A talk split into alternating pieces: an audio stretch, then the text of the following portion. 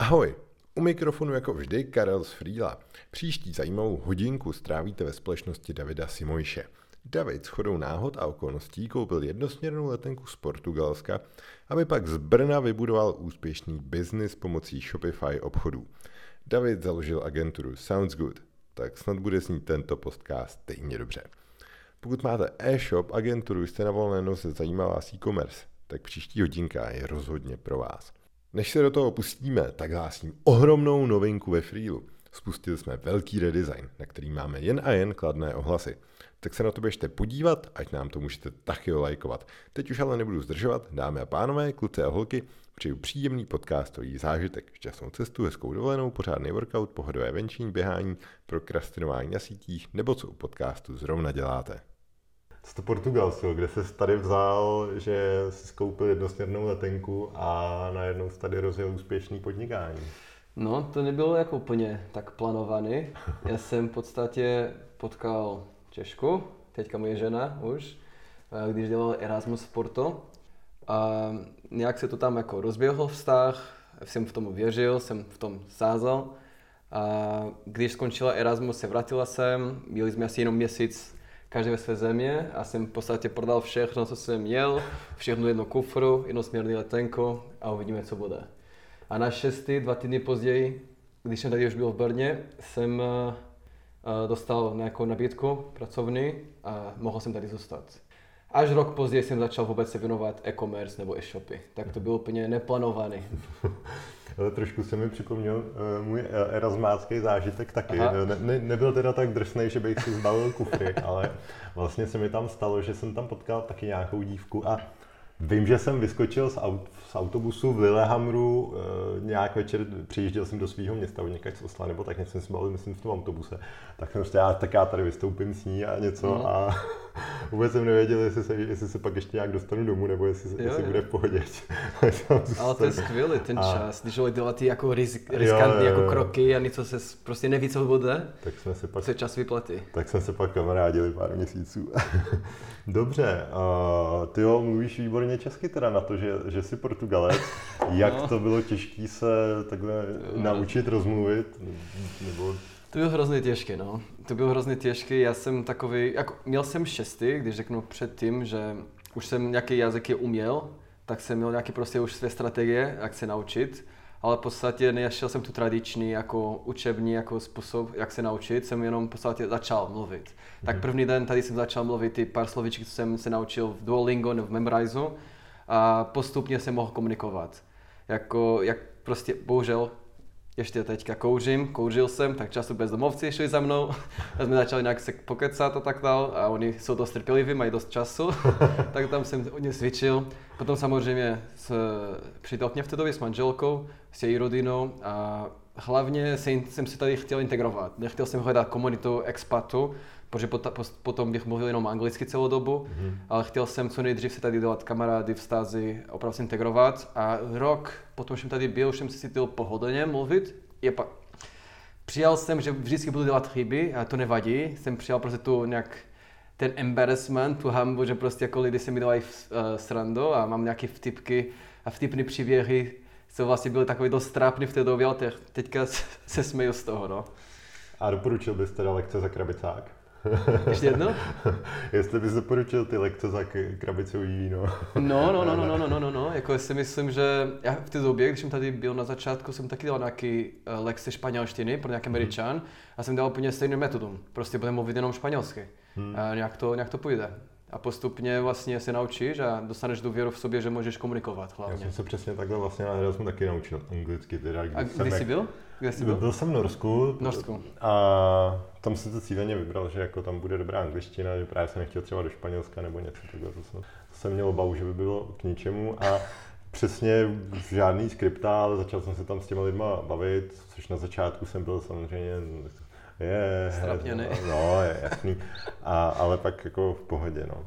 Dobrý, pojďme radši dál. Uh, co, co to tvoje podnikání? Co teda děláš? Jak, jak, jak se představuješ, když, když o tom někde mluvíš? No, já se představím tak, že jsem zakladatel agentury Sounds Good Agency, to je brněnská firma. No, to, to by mělo znít dobře, taky ten příběh o tom, jak jsme si o to rozhodli, taky jako bylo dost vtipný. s nějaký kolegy, který už s námi jako se mnou nepracují, ale on prostě říkal, a co kdybychom si nazývali Sounds Good? A já, co Sounds Good? Sounds Good. Co Sounds Good? Jak vůbec jsem nepochopil. jak on řekl, Sounds Good jako jméno. A ah, jako tam trvalo asi pět minut, že jsem pochopil, co chtěl říct. A zní to dobře. Sounds Good Agency, v podstatě jsme firma, která se zaměřuje čisto na Shopify. Děláme jenom Shopify od začátku a vyhneme se všechno ostatního, abychom mohli soustředit, soustředit na ten niž e-commerceové v té platformě, které víc věříme, že bude mít jako velký vliv v budoucnosti mm-hmm. e-commerce. No a když teda takhle tady postavíme před nás to Shopify, tak uh, v čem je tak unikátní? Proč jste si to vybrali a proč by to mělo uh, zajímat teď třeba někoho, kdo to slyší a nevím, má třeba nějaký e-shop na míru nebo mm-hmm. uh, nějaký strašně starý nebo Jasne. něco takového, kde, kde, kde je ta super výhoda uh, na, na straně Shopify? Mm-hmm.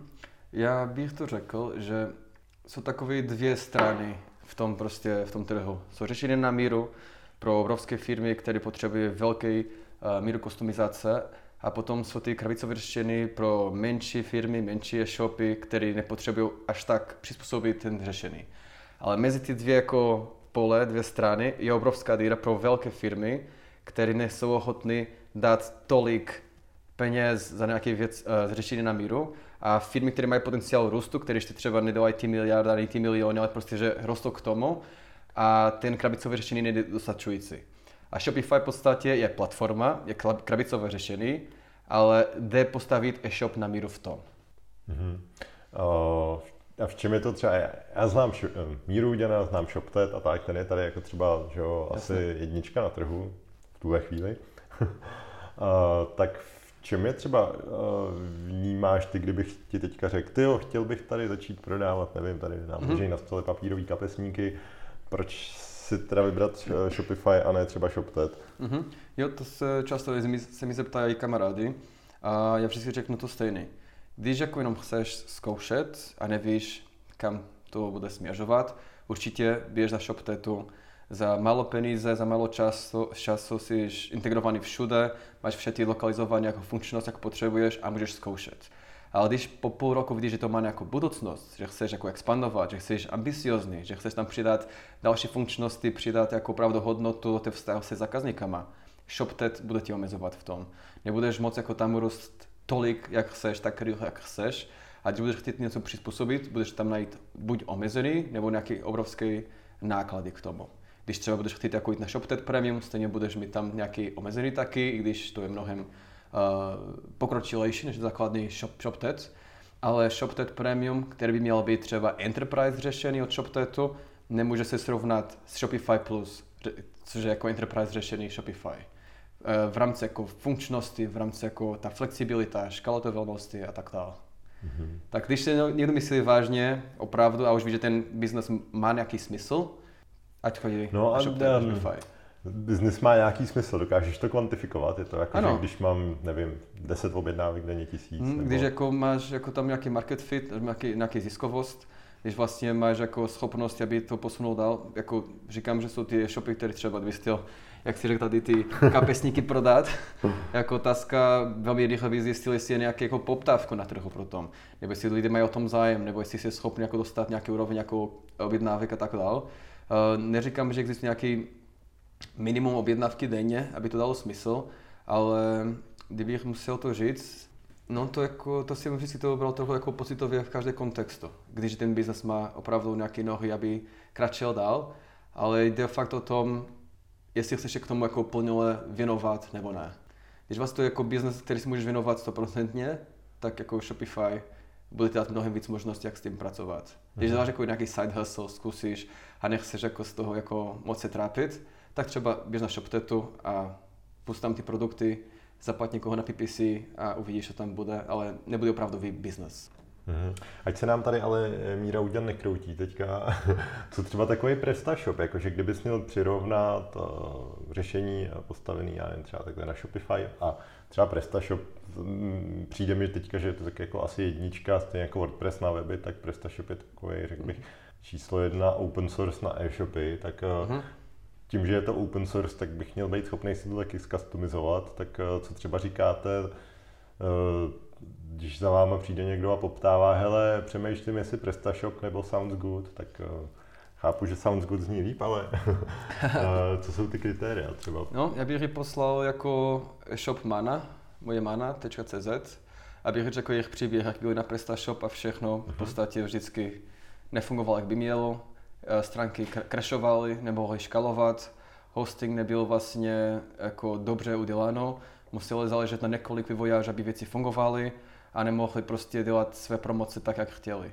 Ve chvíli, když člověk je v Shopify, že vlastně má ten jako hosting už úplně jako postarat z jejich strany, že vlastně jsou schopni zpracovat v, v rámci Shopify Plus 30 tisíc objednávky za minutu a nic prostě nekrešuje, tak to je jako obrovská mm-hmm. část jako starosti a nákladu, které úplně zmizí. A na jedno člověk může se soustředit na ten svůj marketing, na svůj business, na své produkty a nemusí vlastně mít jako nějakou IT firmu, na které záleží, aby věci v podstatě jenom fungovaly, ty základní věci. No. Tak eh, ten, ten má jako je skvělý příklad k tomu, někdo to přešel ze shop, Shopu na Shopify a prostě nikdy se nedívali zpátky.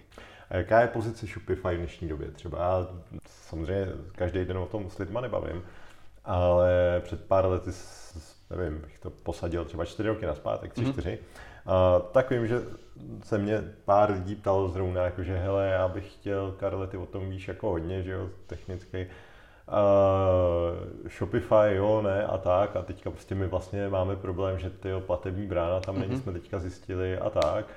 A přišlo mi tou dobou, že do Shopify nastupovali takový, já bych řekl, spíš jako dobrodruzi za mě. Mm. Tak jaká je teďka ta pozice Shopify v Česku? No, to se hodně změnilo v té době. Teďka Shopify je opravdu uh, zralý, nebo zralejší, ještě se možná se ještě vyvine dál. A Shopify určitě dbá na ten český trh a vnímá, že tady jsou velmi zajímaví klienty a potenciálně jako e-shopy. Uh, před pěti lety nebyly ty platební brány úplně jako připravené, nebo jenom my jsme vlastně dělali ty integrace s GoPay, Comgate a tak dále. Ale postupně Stripe vstoupil do České republiky, potom Shopify Payments, jejich vlastní platební bráno. Od té doby byl ještě jako nějaký další skok v tom hmm. počtu jako e-shopu na Shopify. A jak oni mají obrovský, velmi rychlý tempem inovací, každý rok je stále jednodušší stavět na Shopify, pro potřeby českého trhu. Hmm. Což, no? Hmm. Promiň. Ne, můžeš. Uh, nejenom, uh, vy jste nějaký jako certifikovaný partner, mm-hmm. nebo jestli, mm-hmm. uh, co to pro vás jako znamená, že máte jako, můžete jim jako třeba prioritizovat trošku roadmapu, nebo mm-hmm. uh, vůbec jim tam můžete tvořit třeba zadání tady, hele, v Česku by bylo fajn, já nevím, udělat plugin pro Ecome, uh, jak to jako funguje, nebo má Shopify vůbec jako pro to když si představím, že ten e-shop musím připravovat, já nevím, že uh, v Maďarsku je DPH 25%, někde mm-hmm. něco jiného, tady je nějaký zákon, tam zákon není. Tak uh, jak tohle to uh, funguje, co se týče lokalizace? Řeší si to úplně sami a vy o tom nevíte, nebo mhm. právě tím, že jste nějak takhle jako jejich partner, tak mm-hmm. vlastně jim s tím pomáháte. Jak, jak tohle to funguje jako no. ekosystém? Shopify má velmi dobře budovaný ten ekosystém, jak si řekl. Oni berou tak, že Oni by měli být zodpovědní za 80% potřeby jejich uživatelů. Ale ty další 20%, ty věci, které jsou na míru, oni věří, že vlastně jsou schopni budovat komunitu vývojářů a partneři, kteří vlastně doplní ty potřeby. Proto vlastně v každé zemi jsou partneři, vývojáři, teďka jsou více než 8 000 aplikace v jejich App Store, které jsou schopni přizpůsobit pro každý trh, co potřebují a, a dělat ještě věci, víc věcí na víc ale je důležité vědět, co je ten rozdíl mezi Shopify Partner a Shopify Expert. Shopify Partner může se stát kdokoliv, jde na partners.shopify.com, přihlásí se tam, má přístup, aby vlastně začal třeba kodovat své vlastní aplikace, tak kdybys chtěl dneska, může se stát Shopify Partner a začít se hrát s tím jako jejich ekosystémem a dokumentace všechno možné. Uh, Shopify Expert, ta certifikace přichází od Shopify, když oni nás ověří, jako lidi, kteří jsou schopni dělat ten vývoj správně, že chápají ten eh, ekosystém a ten, tu platformu stoprocentně a tím pádem, když Shopify třeba má nějaký zajímavý klient, oni pošlou nám. Tak na začátku našeho biznesu jsme chtěli od něj dostat tu certifikace, protože většinu našich lidí uh, aj dokonce přišli od Shopify přímo. Uh, postupně jsme na ten jako uh, sales channel tolik jsme jako nedbali, nepotřebovali, protože začali jsme nějaké organické relevantnost jako na trhu a začali jsme dostat jako více zajímavé jako klienty, ale už na začátku to bylo pro nás velmi důležité. A i dodnes je to důležité, protože jsou tady firmy v Česku, které dělají dobrou práce, jako Shopify partneři, ale my jsme byli tady ty první, jsme tady jako odborali tu cestu a od Shopify máme ten, ten vztah. Samozřejmě trochu v tom roadmapu můžeme spolupracovat, určitě máme ty connections, ty vztazy, když jako je obrovská firma v Rumunsku, který chce expandovat do, do české trhu, Shopify řekne, kontaktujte SoundsGoods, oni jsou naši ověření partneři v tom, v tom, v tom trhu. Uh-huh. A z takového toho biznisového pohledu, tak co je vlastně svým klientům a jako nej, nejvíc fakturujete to, to, to, co vás živí? Je to to programování různých věcí na míru, nebo jste vlastně konzultanti a vlastně ten e-shop spíš tak jako jim jako donaklikáte podle těch potřeb, co, co zjistíte, nebo vlastně tím, že implementujete Shopify, tak třeba vám z toho plyne nějaký uh, revenue, jako si účtuje mm-hmm. Shopify, tak já nevím, třeba 10%, 20% z toho, protože jste toho zákazníka no. přivedli. Jak to je z takového no. toho biznisového pohledu? Tak v rámci uh, naší tržby máme určitě nějaký affiliate nebo referální jako příjem, ale to myslím, že je v, v rámci 10% našeho obratu. Uh, zbytek je právě jako práce, co děláme pro naše klienty. Samozřejmě, že nechceme, aby klienti byli jenom klienty, abychom by byli jenom dodavatele. My máme ty dlouhodobé partnerství, třeba, třeba Mana od začátku jsou s námi a sami pokračují. S OK.cz pracujeme už nevím, dva roky a půl a pokračujeme v tom. Tak většina našeho obratu jde o tom, že vlastně um, účtujeme za vývoj, frontend a backend a za tu strategii a konsultace, jak nejlíp využívá ten systém neradi stravíme časy a potom a, a účtujeme naše drahé hodinovky za to, abychom tam něco klikali. Rádi budeme vás jako školit nebo naučit. A dobrý příklad zase s tím OK.cz je to, že vlastně postupně během naší spolupráce jsme jí pomohli budovat interní tým, který řeší každodenní operativa a my pro nich děláme jenom ty nejsložitější projekty, na které, na které nemají kapacitu nebo nemají dostatečně znalosti. Mm-hmm. Já se tady dívám na ten, jako vyloženě OK.cz běží mm-hmm. na, na Shopify. Ano. To z toho ani není poznat, popravdě. No, no, oni jsou, uh, jejich e-shopy v Česku, na Slovensku, je na nabídek, který taky jako je pod nimi, všechny ty jsou na Shopify. Mm-hmm. Jo, jako musím říct, že ten OK mi to tady běhá hrozně. tak, uh, to slyším. Takže řekl bys, že teďka teda v dnešní době je ta chvíle, kdy eh, jako agentura říkat, hele, my eh, jako dodáváme Shopify, tak je to teďka jako ta správná vlna, vy jste no, začali včas, že teďka už máte tak. to jméno. Přesně mhm. tak. My, řekneme, my říkáme už jako pár let, ale teďka víc a víc, že tady je ta zelená vlna Shopify, ten tsunami.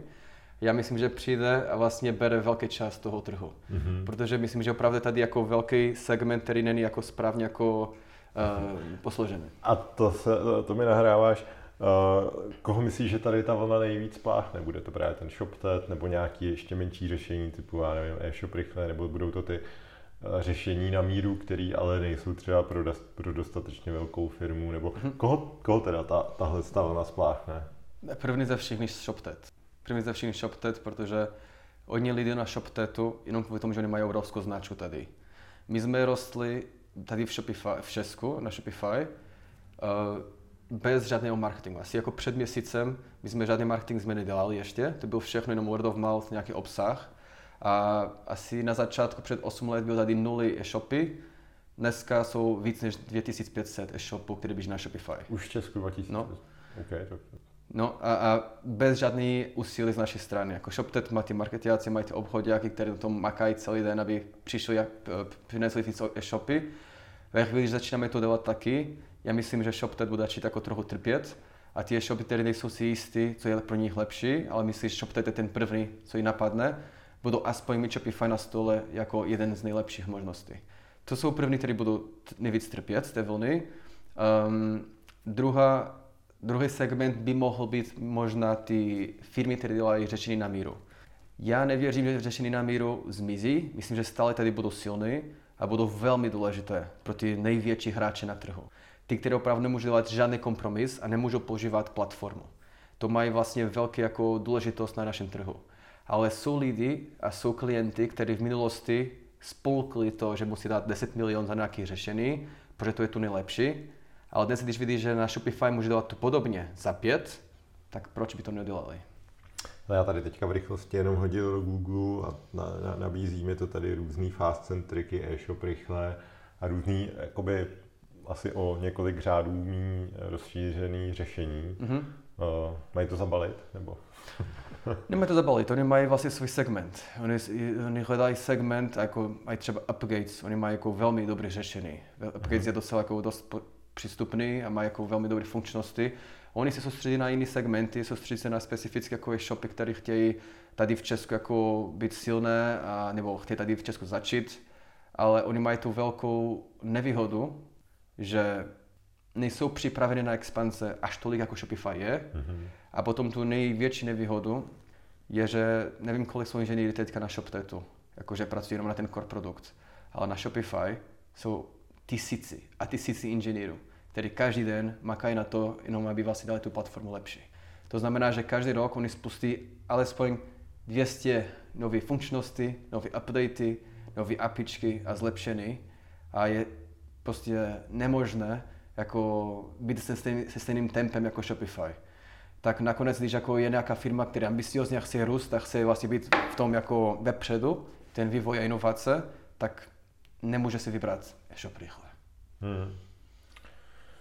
A co, eh, ty jsi tady nakousnul Shopify, tisíce vývářů, a co to je za firmu? Je to jako, kde mm-hmm. sídlej, co, co je na ní třeba zajímavého? No, to je firma, která začala v Kanadě. Uh, zakladatel Toby Ludke, vlastně myslím, že původně z Německa, tak taky to je zajímavý taky, takový imigrant, taky začal tam. tak já jsem to přišel ohlašovat dobrou zprávu Shopifysky v České republice. Eh, ale v podstatě to je zajímavé, protože on to začal kvůli tomu, že nenašel dobrou platformu pro sebe. To bylo v roce 2004. On chtěl začít prodat nějaké svoje snowboardy a neměl jak na to. Byl pro, dobrý programátor, používal Ruby on Rails a postavil pro sebe dobré řešení.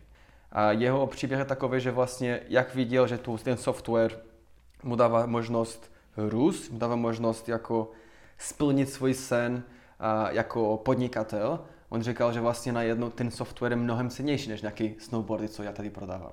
Tak postupně víc a víc lidí začali říct, jako dej, dej nám k tomu přístup, jako my chceme používat tvůj software. A postupně velmi lidí měli první 50, 100 jako uh, klientů, uživatelů. Většině z těch 100 klientů potom začali pracovat pro Shopify taky. tak postupně se stvořila taková komunita podnikatelů, kteří budovali něco nečekaně. A uh, potom v roce 2006 Oni otevřeně se vlastně um, začali prodat jako Shopify, uh, e-commerceové řešení a platformu a od té doby to bylo prostě jenom úspěch, úspěch za úspěch. A v dnešní době tam jako jsou ty obrovské firmy, no, jako Nestle, Unilever, Jim Charky, všechny Kardashiany jsou tam. A má, uh, a takhle světově bys řekl, že ještě jako nějaká konkurence pro Shopify nebo prostě e-commerce vlastně Shopify v tomhle tomhle mm-hmm. podání bude polikat? No já si myslím, že eh, když vidíme eh, konkurence, tak mi napadne ten kvadrant Magic Gartner, který se spustil teďka před pár týdnů. Oni vlastně najednou dali Shopify v pozici jako vedení, jako leadership v tom trhu. A vedeními jsou vlastně ty starší hráče, kteří nějaké pozice ještě mají. No. SAP, Adobe, um, co vlastně byl Magento předtím, v té menší, ještě nevedení, ale se snažit disruptovat ten ekosystém. Máme Big Commerce a další platformy. Oni stále tady budou a budou mít svůj jako segment, co chtějí jako akvirovat. Lidi, kteří prostě mají specifické potřeby a třeba jsou s něčím jako nešťastný na Shopify v rámci třeba kultura nebo uh, hodnoty nebo nevím co, ale nikdy myslím, že nebudou moc dosáhnout stejný úroveň jako Shopify. Mm-hmm. Shopify teďka bojuje ne s Big Commerce nebo se SAPem, Oni bojují s Amazonem, s TikTokem. To vlastně úplně jiná liga. Hmm. No a co je jako agentura? Jaký byl teda ten příběh? Ty jsi, na začátku jsme tady jenom naťukli, že uh, sounds good, cože?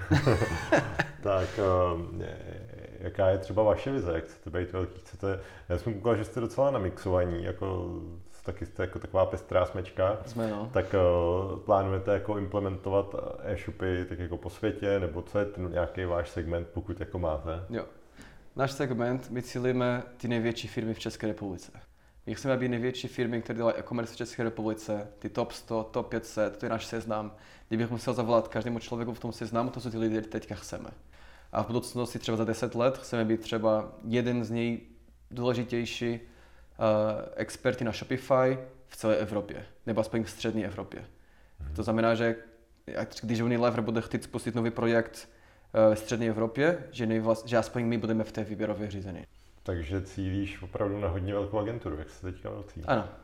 Ano, my cílíme jako na, ty, na to, abychom byli jako top agentury. Takže to, každý takový ten velký projekt, velký zákazník, tak to je, že jo, malý dedikovaný projektový manažér a jako určitě, spousta, spousta určitě, kapacit. Určitě. My teďka, tak na začátku jsem se nebyl jistý, jsem začal jako freelancer v podstatě a vyžíval jiní freelanceři, tak vždy, vždy tak to začíná.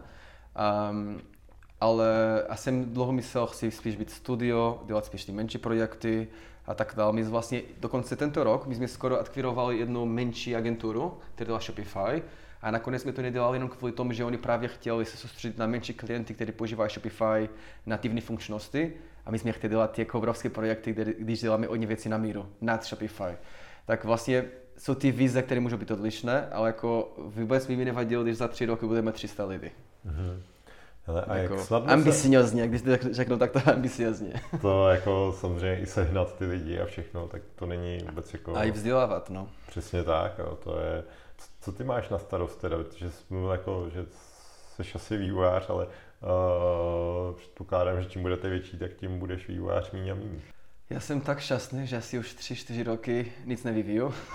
Ani na řádek kodu nemusím jako sahat, protože já nejsem vlastně uh, nejsem žádný inženýr, já jsem se naučil kvůli tomu Shopify, kvůli těmi klienty jsem se naučil v praxi. Uh, a naštěstí postupně jsem viděl, že moje povolání nebo můj skill set je spíš v tom jako bizdev, uh, architektura projektu a tak dále a nechám kodovaný pro někoho jiného. Uh, aktuálně mám za starost ten business development a operations, což znamená, že všechny ty projekty, co máme, jsou pode mnou, sales a marketing jsou pode mnou a mám na starosti největší klienty, co máme.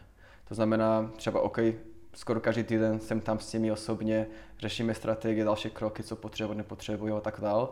A aby člověk takové služby mohl udělat, musí velmi hluboké pochopit tu platformu. Hmm. A jak, jak se to vlastně vyvíjí eh, na Shopify, to mě celkem zajímá, protože je to takový typický problém.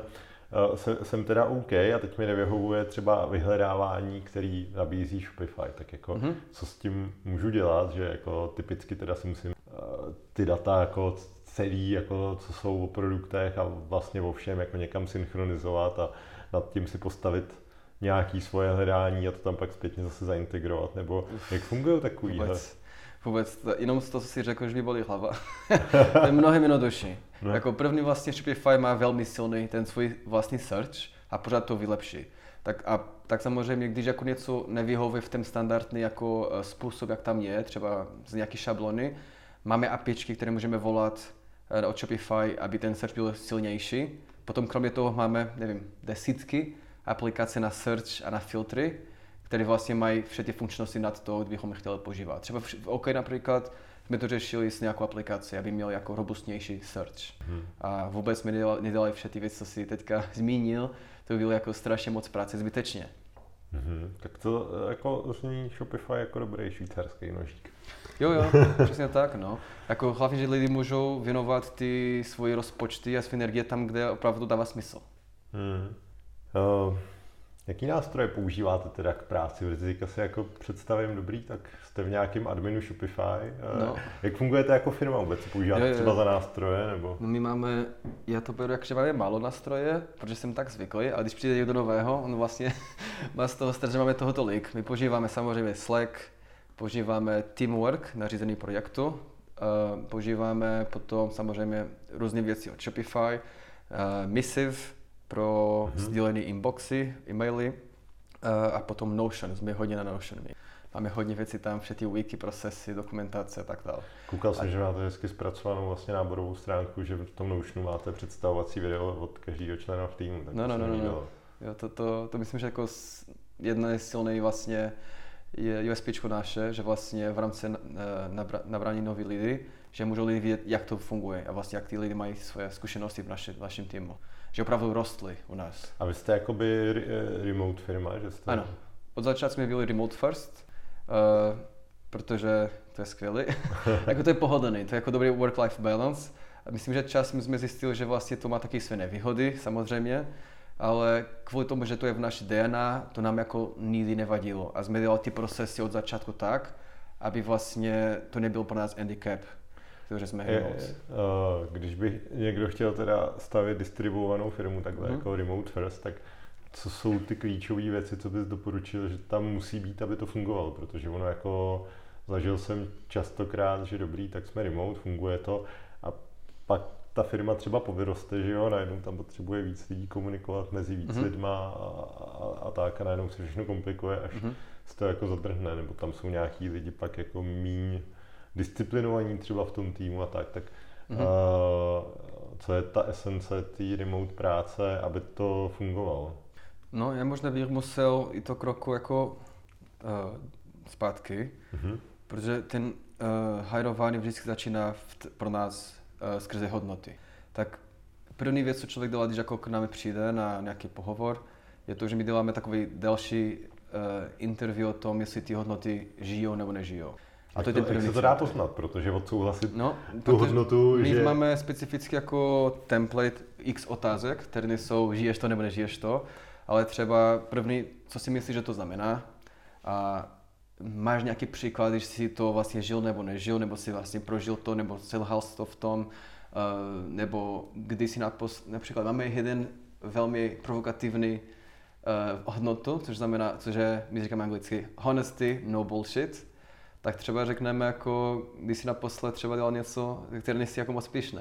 A uvidíme, jak moc jsou schopni otevřít nebo neotevřít, jak vlastně se stydí nebo nemluvit jako svůj život a tak dále. Protože kvůli tomu, že jsme jako malou firmu, malou agenturu ještě, jsme teďka 15 lidí a prostě remote musíme si opravdu nějak důvěřovat. Ne jako nějaká rodina, ale jako team players, jako jsme ve stejném týmu, musíme pracovat všichni na ten stejný směrem. Tak když ty naši, máme 6 hodnoty a když oni vlastně se žijou naplno a my máme potom několik kontrol, třeba každý kvartál máme podobný interview, kdy vlastně zjistíme, jak se vyvinou v těch hodnotách a máme taky nějaký minimum, že když člověk má nějaký minus v nějakou hodnotu, že s námi nemůže zůstat. Když má víc než uh, tři hodnoty, které jsou tři uh, plus a minus, jako úplně ne, tak taky musíme začít uvažovat, jestli patří k nám nebo ne. Hmm. Tak to je první krok. Jaký ty hodnoty ještě máte? No, vím, jestli si pamatuju všechny teďka, to je trapas. Dobře, tak ne, ne, ne, ne já to řeknu. jo, máme samozřejmě honesty, no bullshit, máme taky provokativní own your shit, get it done and have fun. Máme no one left behind, potom máme ještě ten empathy, we care about people. Potom máme, co ještě? Máme další dvě, ty čtyři byly ty mm-hmm, Stačí, stačí. A tady ten dotazník, jak se to dávali dohromady, jakože jo. To si myslím, že na nějaký vyhodnocení nebo vůbec dát to dohromady, aby to dávalo smysl a opravdu to odhalilo, že to ty lidi žijou, tak to mi nepřijde, že to uděláš jako úplně od stolu, že... Ne, ne, ne, to, to jsme, jako celé ty naše nápady pro firmy přiš, přijdou z frameworku EOS, Entrepreneurial Operating System, což je velmi populární v Americe, a tady v Evropě ještě moc ne. Mm-hmm. A to nám dá takový jako krok za krok, jak tu firmu jako řídit, jak ty hodnoty opravdu používat a si zajistit, že lidi ji prožívají nebo ne. A že o nich ví.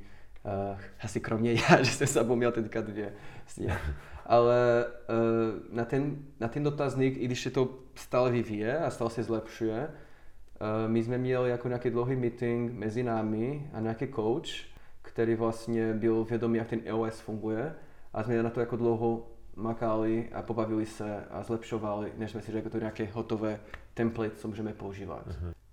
Kdyby teď nějaký posluchač chtěl ten EOS uh, implementovat, kam bys ho poslal, kde si o tom třeba přečíst nebo vidět? Nebo no, může googlovat EOS Traction, to je ten název jako hlavní knihy, které o tom mluví, nebo EOS Worldwide, něco takového a všechny ty klíčové slovy budou směřovat na tu hlavní knížku Traction, kdy vlastně velmi pečlivě vysvětlí, jak nějakou firmu řídit. Jediná podmínka je o tom, že ta firma musí chtít růst. Když není ambiciozní firmy, tak ten systém nefunguje. Hmm. Super, no. Uh, jako ono, já s tím souhlasím, že ty hodnoty jsou vlastně strašně důležitý. ano, nestačí je mít, ale je potřeba je jako žít a řídit se tím. A co ještě jako děláte třeba pro to, abyste ty hodnoty teda žili, měli jako na očích a to, než se pustíme do toho řízení mm-hmm. firmy ještě dál? Tak v těch hodnoty máme samozřejmě ten první filtr, jak jsem řekl, potom máme ty kvartální hovory, když vlastně vím, jak si ty lidi posunou dál nebo ne. A v těch hovory velmi otevřeně jako to skoro, dneska jsem měl jeden z těch hovory právě, tak to je takový občas velmi jako intimní, v tom, že prostě jdeme do hluboka, proč něco takto funguje nebo nefunguje a jak pohodlní si lidi si ty ve svém rolu a v tom, co dělají a co by dělali jinak. Tak jsou hodně, otevíráme hodně možnost k té transparentní komunikace, aby se dali nějaký zpětnou vazbu. A kvůli tomu, že tak často o nich mluvíme, mluvíme, když něco nefunguje podle toho, jak by mělo, řekneme, tady hodnota se nežila. Nebo tady se hodnota žila nebo nežila.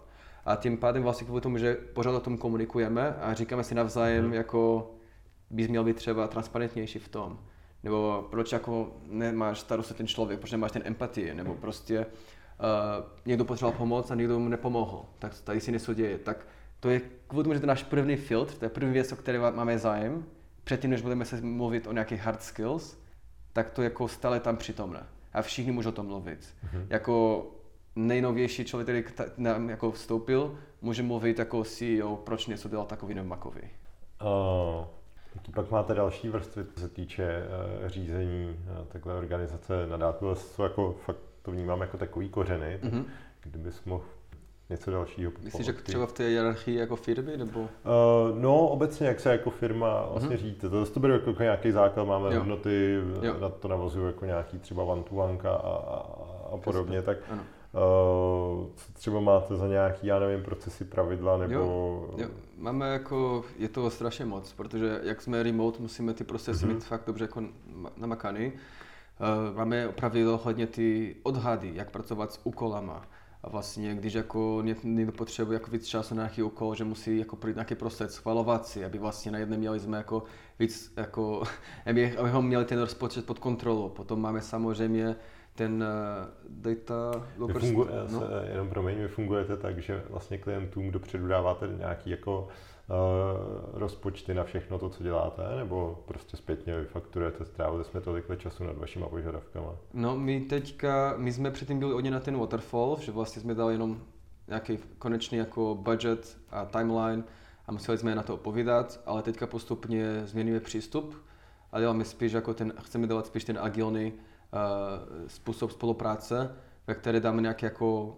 nůžky v tom odhadu, ale řekneme, že prostě postupně budeme změnit prioritizace, mít nějakou otevřený roadmapu a spíš alokovat ty hodiny jako předem, kolik budu chtít jak vlastně strávit v tom projektu. Mm-hmm. Tak teďka jsme právě v procesu, že to, že to měníme. Eh, kromě toho samozřejmě máme ty naše jako různé jako departmenty, jako ten leadership, potom máme ten bizdev, máme vývojářů a tak dále. A máme v týdenní eh, meetingy, kdy řešíme jako ty top jako problému nebo výzvy, co teďka máme. A ty meetingy samo sobě mají proces, jak by měly fungovat. To prostě jenom o tom, jak ten meeting funguje, jak to má proces a má úplně každý minut, jak vlastně počítáno specificky jako uh, tématu, jenom o tom můžu mluvit jako dvě hodiny. Uh, tak to zkus nějak, eh, zní to zajímavé, tak to zkus nějak zkrátit dobře, dobře. Já zkusím jako velmi krátce jako říct. Začíná to s nějakým, já si omlouvám, že tady dám tolik jako anglické slovičky, ale my mezi námi mluvíme anglické a máme ty procesy angličtě napsány. Jeden první věc je ten segue. První pět minuty my jenom říkáme nejlepší osobní a profesní jako zprávu uh, pozadního týdne. Třeba jsem zavírал nějaký deal, nebo vlastně jsem mohl jako jít na výlet na, o víkendu někam. Tak to je jenom o tom, abychom vstoupili do té atmosféru, budeme tady se soustředit a jsme tady všichni dohromady. Potom my se díváme na nějaké scorecardy, nějaké klíčové metriky, když jako vlastně tam něco nebude podle toho, jak by mělo být, nějaké červené čísla, to dáme jako jeden z hlavních issues, které musíme probrat. Potom, když se podíváme na ty scorecardy, díváme se potom, děláme ty titulky, ty headlines. Každý člověk má otevřený prostor, aby řekl velmi krátce, pozitivní a negativní věci, co se staly, nebo co se dějí, obavy, nebo pozitivní věci, co někdo dělal. A napíšeme se všechny headliny a bereme z toho ty negativní, abychom mohli probrat později. Uh, potom máme nějaký seznam uh, úkolů z minulého týden, uvidíme, jestli lidi to dělali nebo neudělali. Když neudělali, musíme to dát na, na, na ten issues list. A potom z těch třeba 15 jako se, uh, seznamu problém, co musíme řešit, ten, který vede ten, ten meeting, říká, okay, ty jsou ty top 3 problémy, co máme. A teďka pojďme se hodinu o tom pobavit. Možná budeme stíhat jenom jeden, možná ty tři, nebo možná i pět, mm-hmm. ale dokonce nevyřešíme ty největší problémy, odsud vlastně, jak nebudeme mluvit o něči, něčím jiného, jiného. Tak to je vlastně ten koncept, že vlastně nejdřív musíš jako řešit ten největší kámen, největší problém, předtím, než budeš řešit ty menší. Protože ten, když vyřešíš největší problém, možná ty menší postupně si vyřeší sami. Jasně. A potom samozřejmě, až dokončíme ten vyřešený, z toho se vyjdou nějaké další úkoly na další týden, aby se nějak zpracovalo ty, ty potřeby a skončíme s nějaký evaluace meetingu od 1 až 10, 10 je tu nejlepší, aby lidi řekli, jestli jsme používali ten proces správně, jestli jsme vlastně byli produktivní, jestli jsme to dělali dobře a cíl je vždycky mít něco mezi 8 a 10. Když je, ten meeting je méně než 8, víme, že tam je nějaký problém, co musíme řešit že třeba lidi nebyli angažovaní, nebo že vlastně jsme se ztratili v nějakém téma, které nebylo tak důležité a tak dále. Tak tím pádem v tom meeting už oceníme, jestli ten meeting stal za to nebo nestal za to. Hmm. A to máte takhle týdně all hands, jako vás 15 se prostě sejde a... Ne, my máme půl týmu. Tak vlastně jo. ten leadership, jsme čtyři lidi třeba, tak řešíme leadership jako věci z vedení, nějaký strategický, nějaký taktický. Potom mám BizDev, taky jsme další 4-5 lidí, tam bavíme se o našich problémech, vývojáři o svých problémů a tak dále. Mm-hmm. Super, uh, takže meetingy máte zmáknutý. Uh, ty jsi tam zmínil, a to by mohlo naše posluchače zajímat, um, jaký máte pravidla, co se týče těch úkolů? no, to máme takový různé automatizace. Když třeba máme nějaký odhad v tom úkolu a člověk začíná logovat víc času, než by měl podle rozpočtu, začínají ty notifikace všude ve Slacku a tak a snažíme se jako vidět, jako proč to děje máme nějaký způsob, jak schválit extra čas na ty, na ty úkoly, uh, protože když jako někdo tráví tam víc čas, než by měl, musí být nějaký důvod. Mm, I když ten důvod je, že vlastně jsem to dělal špatně, nebo že jsem jako dělal nějakou chybu, ale musíme to nějak jako my musíme nějak prostě pochopit, jestli děláme něco opravdu špatně, abychom to pravili do budoucnost. Uh, kromě toho máme velmi, snažíme se mít ty úkoly takové rozdělené, aby nebyly víc než třeba 15 hodin každý úkol, protože když máš úkol za 70 hodin, je velmi těžké vědět, jako kam ten čas šel, jestli to bylo produktivní nebo bylo produktivní a, a velmi těžko najednou člověk tam trávil čas jako týden na výzkum, ale prostě hmm. najednou nemáme rozpočet opravdu na programování. Tak to musíme vždycky se snažit jako dělat ten nejmenší úkol, co můžeme, subtask a tak dále aby věci byly pod kontrolou. I když stejně to nevyřeší všechno samozřejmě, ale aspoň nám dává možnost eh, najít ty problémy předtím, než jako bude opravdu problematické. Super.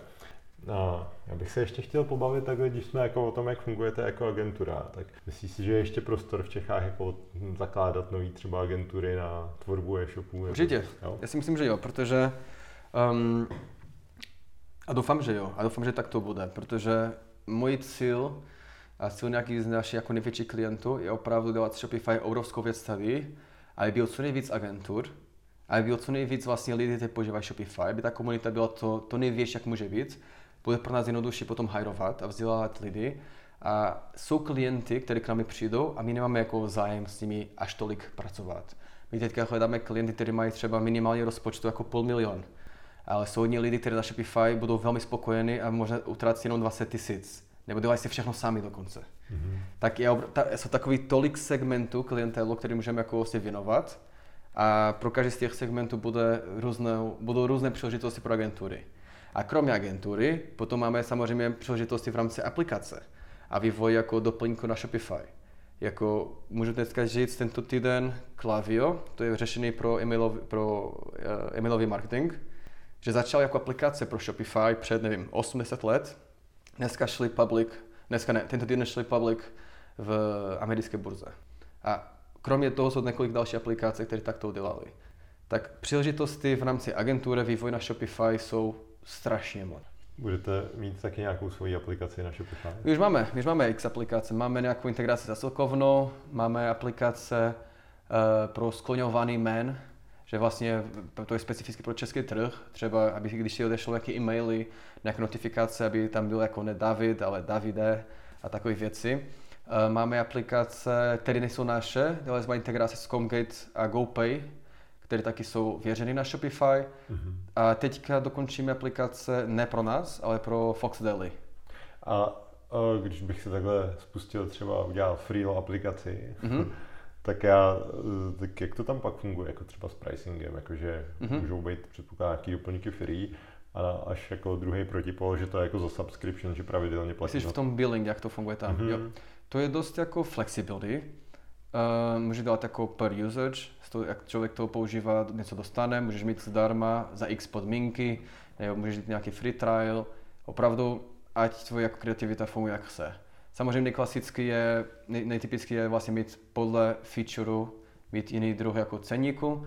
Potom je jeden, který jako je pro mě velmi zajímavý, že podle toho, jak jsi velký, nebo podle toho, ve kterém tarifu jsi na Shopify, určitě něco jiného, protože víš, že ty větší mají jako větší rozpočty a větší potřeby taky. Um, ale to je pravda jako velmi flexibilní. Každá aplikace má samostatný billingu. Jediná nevýhoda, co může být pro několik, pro nějaké firmy, je to, že aktuálně Shopify vyžaduje, aby ten billing byl přes nich. To znamená, že vlastně Shopify v Česku účtuje uh, z těch, z těch merchantů a potom každý dva týdny pošle payout pro ten sasový řešení. A nějaký sasový řešení, který třeba pracuje s vrácený produkt a tak dále, že mají jako těžký náročný cash flow, pro nich to může být jako třeba mo, trochu nepříjemný, když to řeknu diplomatické. a když už jsi takhle uh, v tom e-commerce světě nějakou dobu, uh, už jsme, už jsme teďka za tou vlnou, už jsme jako e-shopová velmoc, že já mm-hmm. myslím, že nevím, jestli 30 nebo 50 tisíc e-shopů, tak a jak ty to vnímáš? Budou jako pořád vznikat nebo už teďka už jenom spíš budou zanikat a konsolidovat? A... Mm-hmm. Tak můj instinkt je takový, že to je strašně těžké začít nový. A skoro jako, skoro vlastně smutně říkám, proč by někdo to chtěl dělat. no, protože to je fakt náročné. Kdy, hlavně, když člověk myslí, že by jenom koupil něco dodavatela, přeprodal, a snažil se jenom dělat facebookové reklamy a doufal, že to jak půjde. To v dnešní době mi přijde, že nebude až tak dobře fungovat, protože všichni koupí přes nějaké srovnavač nebo marketplace nebo Alzy a prostě proč bych chtěl koupit nějaký menší nedověrný e-shop a dostat ty produkty až za pět dní a možná mít takovou neskvělou podporu, proč by to někdy takto jako zákazník chtěl dělat. Ale včera já jsem byl s klientem jako v Bratislavě. A to byl klient, který je z Chorvatska dokonce. Oni mají firmu Hongkong, ale jsou z Chorvatska. A oni jsou takový úplně zajímavý case study. Firma, který začala před dva roky, teďka mají víc než 10 e-shopů eh, v různé zemi. Jsou jako velmi úspěšní. Právě teďka uvažují o tom, že s námi udělají eh, řešení pro eh, řízení skladu na míru pro nich, aby nemuseli záležet na nějaké třetí strany. A oni opravdu jenom koupí nějaký dobrý produkt, který si vybrali z Číny, koupí ve velkém množství a potom prodávají do celé Evropy. Úplně nejzákladnější business model, o který jsme se bavili před 5-10 lety. A jim funguje velmi dobře. A když jsem se zeptal proč, oni říkají prostě, my opravdu pracujeme. My opravdu tam dáme ty hodiny, my nezastavíme. Prostě máme malý, štíhlý tým a všichni se věnují jako stoprocentně. Jako my jsme šest lidí, kteří na tom pracují a pět z nich mají podíl v té firmě a nezastavíme se. Vlastně to je hodně, hodně hard work. A samozřejmě skill set, jako jeden z nich třeba jako je marketák. Když máš nějaký marketák v týmu, nějaký člověk, který rozumí ten business, třeba máš nějaký vývojář nebo nějaký designera, tak máš nějaký ty skill sets in-house, samozřejmě to hodně, hodně pomůže. Mm-hmm. Tak vidím, že možnost tam je, pro ty, které jsou dostatečně jako hladové pro úspěchu, ale nebude to tak lehké, jak to bylo v minulosti. Mm-hmm. Hele, kdo, bych se ještě poslední části povolil přímo tobě. Kdo tě, když jsi byl malý, myslel jsi, že jako budeš podnikat? Ne, určitě ne. Já jsem, já, když jsem měl co čtyři, když mi bylo čtyři, jsem měl nějaký seznam věcí, co budu. Jsem tam měl paleontolog, architekt, matematik, prostě papež dokonce jsem tam měl v nějaké staré jako kresbu svoji jako dítě, ale podnikatel nebyl žádný z nich. A dokonce můj táta, on mi dal jenom jeden profesionálně jako rádo v životě a to je nikdy si neudělej OSVČ. No, protože jako moje rodiče nejsou úplně jako dobré v té jako podnikání, tak od někrát selhali, když něco zkusili, tak on řekl, ne, to je hrozný, potom ty odvody a všechno, budeš mít dluhy. A já jsem vlastně si hodně jako bál na začátku, no, vůbec jako založit se živnostenský list, což teďka mi přijde něco, co bych mohl dělat každý týden pro kamaráda, to by nikomu nevadilo. Mi přijde jako přirozené. Ale jsem o tom nikdy neuvažoval, jsem nikdy nemyslel, že mám na to schopnosti.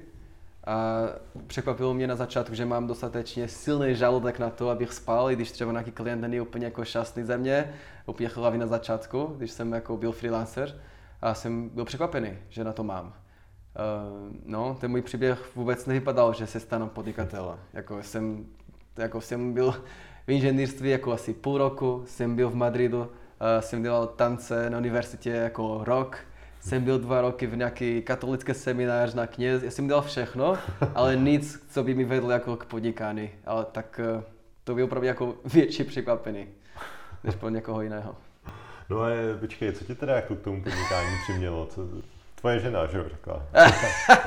Davide. No, ne, myslím, že ona se bala si ještě víc. promluvit. Já si myslím, že ona se bala ještě víc než já. Jako, já bych řekl, že ta cesta spíš vybrala mě, než já tu cestu. Um, já jsem začal v 2016 pracovat pro firmu z Brna Ends, které jsou byly jako designové firmy, takové malé studio. A oni byli právě ty vizionáři, kteří viděli, že Shopify má budoucnost hlavně pro zahraniční klienty, co jsme měli. A oni mě hajrovali, abych, udělal, abych řídil ten department e-commerceový. A rok později, nebo nevím, půl roku později, oni skoro mi vlastně propustili, protože neměl jsem dostatečně bilabilitu abych vlastně zaplatil za své jako mzdy a nevím co. A v té chvíli, když oni mi to jako řekli, jsem začal opravdu se ponořit do ty potřeby klienty, opravdu s tím jako makat, že vlastně chci prodat, nevím, jak to, koduji, jak to budu kodovat, ale to koduji nějakým způsobem. A jsem najednou začal opravdu jako vzít hodně klientů a dva roky později ten můj jako malý department e-commerceové měl větší obrat než zbytek firmy. A v té chvíli jsem si řekl, Shopify stojí, stojí na mě, tak Martine, prosím tě, jsme kamarády, můžu koupit od tebe tu část firmy a dělat si vlastně agenturu. Ale prostě to bylo všechno nečekaně. Tak řekl bych, že vlastně podobně jako ty klienty, co jsem potkal včera, jde o ten, jako, ten hlad, jak vlastně dělat něco jiného, jako jít na další úroveň a nebýt spokojený jenom s tím vlastně, Jasný, takže, každý chce. Takže on ti řekl, podíl ti neprodám, tak že prostě... Ne, já jsem právě chtěl koupit, jsem byl samostatně, já jsem chtěl koupit ta část firmy, která se věnovala Shopify, aby on pokračoval se svým designové a vývojové business. Mm-hmm. Já jsem chtěl jenom ten Shopifyský jako segment. Jo, takhle. A uh, to jsi teda koupil, anebo? No, jo. koupil jsem nakonec. Koupil jsem to. Na začátku jsem měl tam jako společník, který vlastně měl nějaký percent v té firmě ale rok později jsme se rozešli, protože on na to neměl moc času, on viděl spíš jako nějaký side hustle hmm. a měl nějaký full time v Kivi, tak měl pohodlný korporátní uh, práce, tak jsem řekl jako, já na to makám sám, tak kup mi tvůj, jako, dej mi tvůj jako 50%, já ti to koupím a ti opravdu můžu tady dělat, co chci. To jsou vždycky těžké pohovory, co? Když jo, se to no. má třeba ohodnotit, nebo když se toho člověk má opravdu vzdát, že tam vidí takový, ale no, no, já no. se tomu věnovat budu. A... Ale jako ty hodnoty, co teďka máme jako napsané hezké, od někud jako přišly. Přišli to jako opravdu jsme žili, jak jsme opravdu fungovali. Hmm. To znamená, že když jsem věděl, že musím ten hovor těžký mít, jsem se na to připravil, jsem měl tu empatii, pochopit, jak jsou jeho motivace být se mnou, jak jsou jeho motivace být na ten trh. Tak samozřejmě nešlo jenom o prostě finanční částku, co jsem mu dal, o tom, že prostě třeba, třeba náš jako blog, můžeš ho mít. Tak bys někdy chtěl dělat Shopify, máš tady nějaký kanál. Nebo nějakou aplikaci jsme měli s Factoroidem, jako můžeš je mít ty, protože kdybys jako aspoň měl pocit, že vlastně opět opustíš ten trh, tak všechny jako smlouvání uh, vyšlo dobře kvůli tomu, že jsem pochopil, jak měl vlastně ambice, jak měl vlastně cíly. Mm-hmm. Dneska vůbec nedělá Shopify, ale jsme stali kamarády, před týden jsem byl s ním na oběd a jsem moc rád, že jsem ho viděl. No ty jsi jenom teda nenakupoval ty firmy, já, já jsem si přečetl, že jsi vlastně ve finále i prodával. Pravda, to pravda. To taky byl neplánovaný a nečekaný. A byl to docela tako, to bylo těžké rozhodnutí, ale jsem mi dělal docela rychle. Uh, před x let, že mám přesně, můj jako syn, uh, mám tři děti, tak můj druhý, pardon, on měl diagnozu rakovinu mozku a to nám úplně jako změnilo život. Na jedno priorita byla jeho, byl, byl on, ta priorita. Jsem kluci z firmy řekl, dělejte, co můžete, nevím, kdy budu zpátky. A jsem asi půl roku nepracoval, jako aktivně, třeba nějaké e-maily nebo ale nějaké blbosti. Opravdu jsem do toho nebyl ponořený jako předtím. A jsem se věnoval svůj syn, jsem byl s ním v nemocnice, měl operace, odstranění nádoru, potom radioterapie a všechno možné. A bylo to velmi náročné pro, pro rodinu, fyzické, psychické a tak dále. Já jsem viděl, že prostě nejsem schopný si věnovat rodinu a si o nich postarat a zároveň se postarat o druhou rodinu, ta, ta firma. No. A jsem viděl, že vlastně je čas, abych prostě něco opustil. Rodinu jsem nechtěl opustit, tak jsem uh, tu firmu si rozhodl prodat. Uh, jsem, měl, jsem kontaktoval několik firmy, které myslím, že by mělo, mohlo to být zájem. Dostal jsem nějakou nabídku, ale nakonec předtím, že jsem to dělal, jsem si řekl, musím mluvit s ty lidi, kteří pro mě jsou nejdůležitější v té firmě a zeptat se, co si o tom myslí oni. A na šestý uh, teďka vidím, jeden z nich řekl, že prostě rád by do toho skočil on, to je João, dneska taky Portugalec, a dneska CTO naše. On řekl, jako proč neprodáš to mě? A jsem řekl, dobře, skvělý. A kromě něho potom jsme našli Robina, náš aktuální CEO, který v té době byl náš klient. On byl e-commerce manager v Maně. Ale měli jsme fakt dobře vztahy, jsme prezentovali tu nabídku projekt a tři měsíce později João a Robin vstoupil jako noví uh, společníky shop, uh, Sounds Good Agency ale chtěli mě dát možnost, abych za rok případně si koupil zpátky podíl, aby se situace zlepšila v rodině. A zkrátce tento rok konečně jsem dostal zpátky 30%, 30% toho podílu, tak jsem znovu společník, ale to je, moc lidi se mi zeptal jako, tak jak se cítíš znovu, ale já vždycky se tím to stejně, protože stejně ta firma, který jsem začal, i když jsem něco prodal, když se dostanu zpátky během ten rok, jsem stejně se choval a pracoval, jak bych byl prostě majitel. Hmm, jasně, protože to bylo v tvý DNA. Přesně tak. No tak to musel být strašně náročný rok, to se jako To bylo, no, to bylo velmi, velmi tě... A teďka samozřejmě ten jako šťastný závěr, teďka je zdravý, jako přežil to, samozřejmě má nějaké kontroly, protože to se může vždycky vracet, tak musíme si dát pozor, ale teďka je šťastný kluk, jako jsem dneska nechal ve školce, spokojeně šel na výlet, tak jako všechno fajn. A i manželka, všichni jsme si dali nějak dohromady z toho, bohu díky, ale bylo to velmi těžké. A tu rozhodnutí, jak jsem řekl, bylo náročné, protože jsem musel nějak čas svůj těl nějak jako, jako dát pryč ze mě, jako nějak něco odmítnout, ale zároveň ve chvíli jsem viděl, že vlastně ty jsou ty možnosti rodina nebo firma, automaticky jsem viděl, kdo vyhraje, kdo prohraje. Mm-hmm.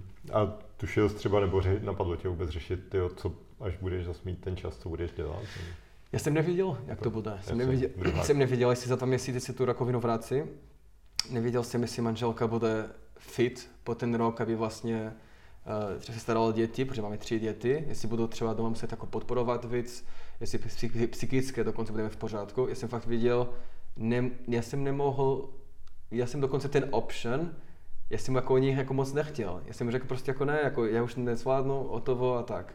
Ale Robin a João řekli, ne, musíme tam dát, my chceme, abys byl potom tady zpátky s námi stoprocentně. Jako, oni spíš nechtěli koupit celé tu film ode mě, abych tam zostal. A nakonec to bylo dobré, protože teďka jsem to mohl využívat, tu příležitost.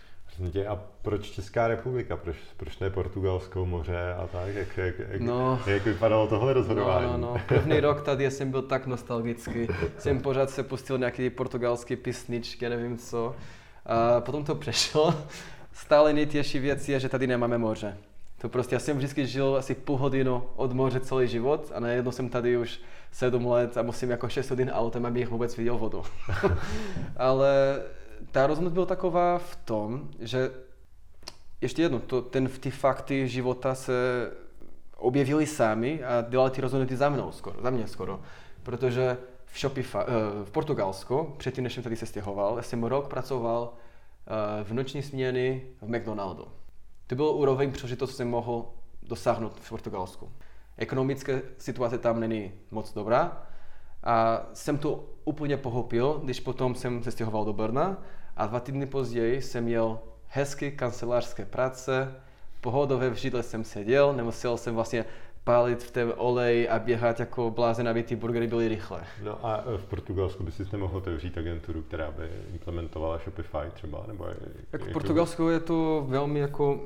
V Portugalsku nejsou, uh, nejsou až taky vinuté a vyspělé jako v Česku v rámci e-commerce.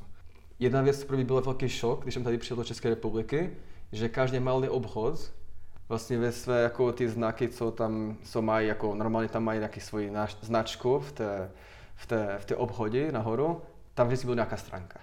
Nějaká webová stránka. Jsem řekl, to nechápu. Na místo tam mít tu značku, mají tam nějaký www. nevím co, .cz.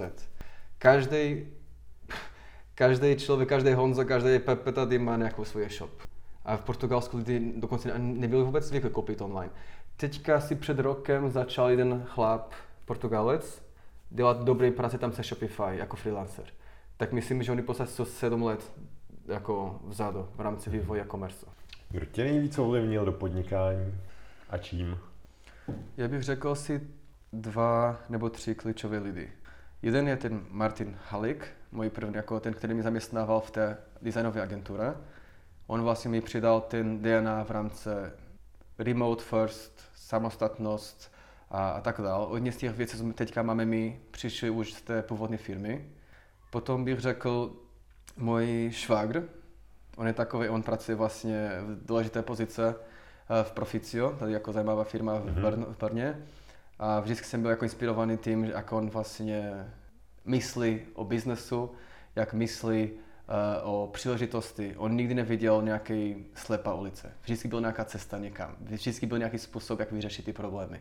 Tak pro mě na začátku byl velmi inspirující. Uh, dokonce, pamatuju si, že první e-shop, co jsem udělal v životě, byl pro nějaký z jeho uh, kamarády nebo klienty, který vlastně chtěl dělat nějaký tabakový e-shop. A tak jsem mu to dělal za, za 8 tisíc korun. Jsem postavil e-shop, můj první na Shopify. A já jsem byl tak v šoku, cože, já jsem pracoval asi týden, jsem dostal 8 tisíc korun, to je neuvěřitelné. Jako, teďka to je směšný. A v té době to byl takový ten první, ten první jako taste, co to znamená podnikat a být v tom IT tak Jirka určitě pro mě byl jako velmi důležité, můj švagr. A třetí bych řekl můj coach, uh, Honza Markel. Ve chvíli, když jsem rozhodl s tou firmu, který byl v podstatě jenom kam, komunitu freelancerů, udělat pořádnou agenturu, jsem začal muset hajrovat a tak dál. A neměl jsem žádný leadership se mnou, který by mohl věci přemýšlet a tak jsem byl blokovaný. Jak odsud ven, jak začít hajrovat, jak začít najít ty správné lidi, jak začít vlastně nejenom být, uh, empaticky s lidmi, jak si by byli šťastní, ale taky vyžadovat nějaké výsledky. Vše ty věci jako nevěděl jsem, jak hmm. to dělat a zároveň pracovat a exekutovat ty, ty, ty služby, aby klienti byli spokojení. A koučování byl pro mě jako klíčové. Bez ten asi rok jsme spolupracovali, bez toho ta firma dneska by neexistovala. Zajímavý, zajímavý. Uh, co ty ještě děláš třeba pro nějaký tvůj work-life balance nebo tak? Teďka už mám takový jako fáze půl, půl roku, že moc se sebe nestarám, bohužel. Ale já... Třeba dětma to asi není no, úplně super jednoduchý. No, musím aj jako smlouvat s ženou, abych mohl třeba taky jako mít čas pro sebe, protože samozřejmě na konci dne taky jako vyčerpané, když já přijdu v 6 doma nebo něco takového. Um, ale co moje hlavní hobby bych řekl, že to je brazilské jiu-jitsu, to dělám asi už 2-3 roky. Jsem nějaký blue belt, asi jako skoro rok úplně jako pravidelně nesvičím, tak eh, je, je to prostě trochu jako škoda, musím znovu tačit. Když jsem byl úplně jako perfekt, měl perfektní work-life balance, tak třeba i ráno jsem měl do posílku, do fitka, jsem prostě nějak začal den takovým jako zdravým způsobem a tak dál. Ale poslední půl rok to bylo to jako hodně, hodně busy, řekl bych tak. Ale brazilské jiu je takový jako velký vášeň pro mě. To v tom člověk opravdu se potí, dá všechny své stresy ven, musí opravdu, může opravdu bojovat bez strachu, že by někoho vážně ublížil, není to nějakou kickbox nebo box, hmm. tak jako, a je to velmi intelektuální a fyzický hru zároveň. Člověk musí vlastně přemýšlet, jak z té pozice dostat ven, jak vlastně, to je takové, říkají, lidské nebo fyzické šachy. Hmm.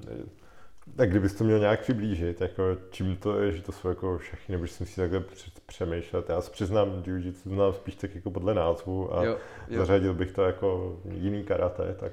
No, no, no, to, to jako v tom, že tam je hodně ten sparingu, ten opravdový jako boj Jako nedělám jenom nějaké prostě formy, které zopakujeme, nějaké cvičení. Opravdu každý, uh, v každý tréninku skončíme tak potom nevím, 5 až 15 minut, že opravdu bojujeme. A to znamená, že snažíme se ten druhý kontrolovat a škrtnout nebo vlastně dát nějaký pak na ruky nebo něco takového a druhý prostě vzdává a pokračujeme dál. To znamená, že musíme strategicky myslet, jak dostat uh, silnější pozice než ten druhý, jak se bránit, aby ten druhý vlastně nehrál svou hru na mě, aby mohl vlastně, to je jako, jako mind game, protože nevíš, co ten člověk může dělat, protože může dělat cokoliv. Může to točit jako na krk, může to žít na nohu, může jako sedět a, hledat nějaký jiný úhel.